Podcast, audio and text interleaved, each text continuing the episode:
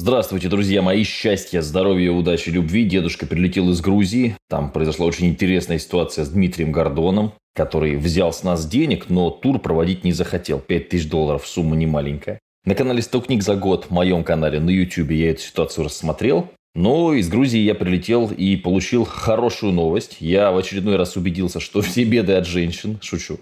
А, получил новость, что у нас с женой присутствуют антитела к коронавирусу, обнаруженные в сыворотке крови методом ИФА. Ну и, собственно, здесь какие-то цифры туда-сюда. В общем, значение вот этих антител должно быть меньше 0,8, если отрицательный, 0,811, а если пограничный, и если больше 1,1, то это положительный. То есть, значит, антитела есть. У нас 12,68, то есть сильно положительный. Это говорит о том, что мы с женой все-таки переболели коронавирусом, когда я тогда вот жестко неделю болел. Что меня удивило в этом заболевании, мы переболели дома. Вообще есть информация, но опять же сейчас много всякой там информации, да, что нужно прикладывать там голову к розетке и так далее и тому подобное. Пальцы туда тоже можно, бутылку в, ну, ну, в одно место. Поможет коронавирус, говорят. Это, конечно, ну, все понятно на уровне слухов, но есть два исследования в интернете независимых, э, где говорят, что если человек собачник, то есть живет с собакой, собака живет в доме, то коронавирус у него проистекает в легкой форме. Опять же, ничего не, ну, просто вот что, за что купил, за то и продаю, но тем не менее у нас действительно, видимо, в легкой форме протекал коронавирус. У нас пропадал запах, причем совсем. Это не как запах пропадает при соплях, это запах вот просто пропал.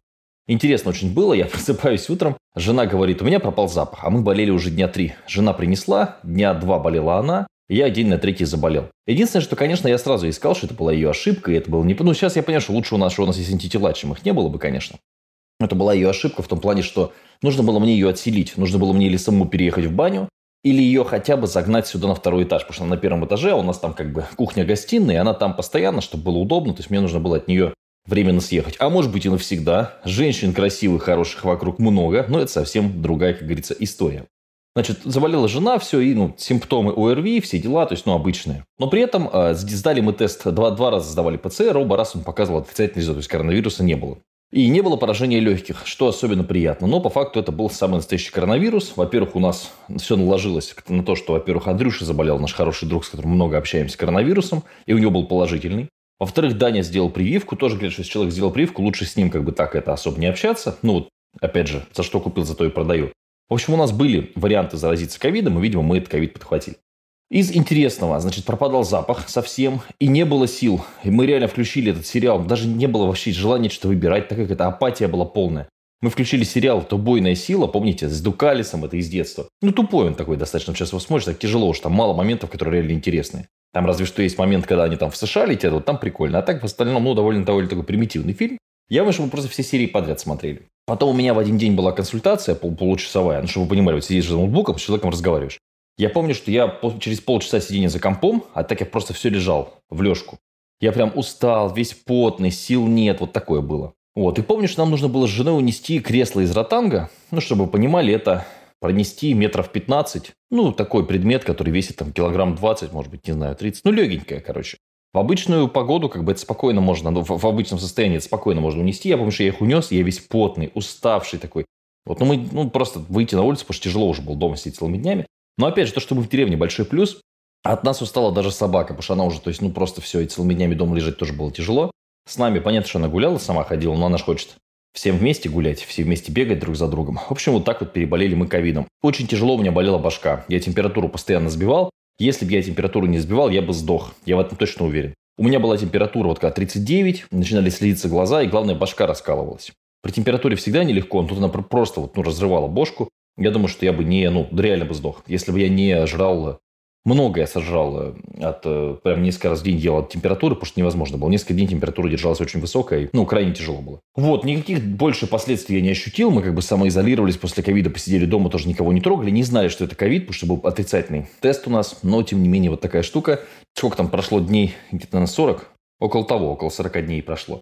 И вот сдали мы, соответственно, это самое антитела. Ну и, соответственно, имеем то, что имеем. Имеем наличие этих самых антител, которые говорит о том, что... Ну, сейчас у меня ковид, естественно, ну, понятно, что и время прошло, и антитела уже есть. И три ПЦР я сдавал, тоже идиотская ситуация, потому что я сдал ПЦР, когда улетал э, из России в Грузию, через три дня сдал в Грузии, и сдал еще прилетел в Россию. Там сейчас нужно вот так эти ПЦР сдавать. Очень, конечно, усложнило это жизнь. В Москве очень было неудобно, потому что закрыта куча ресторанов, куча заведений, никуда не сходить.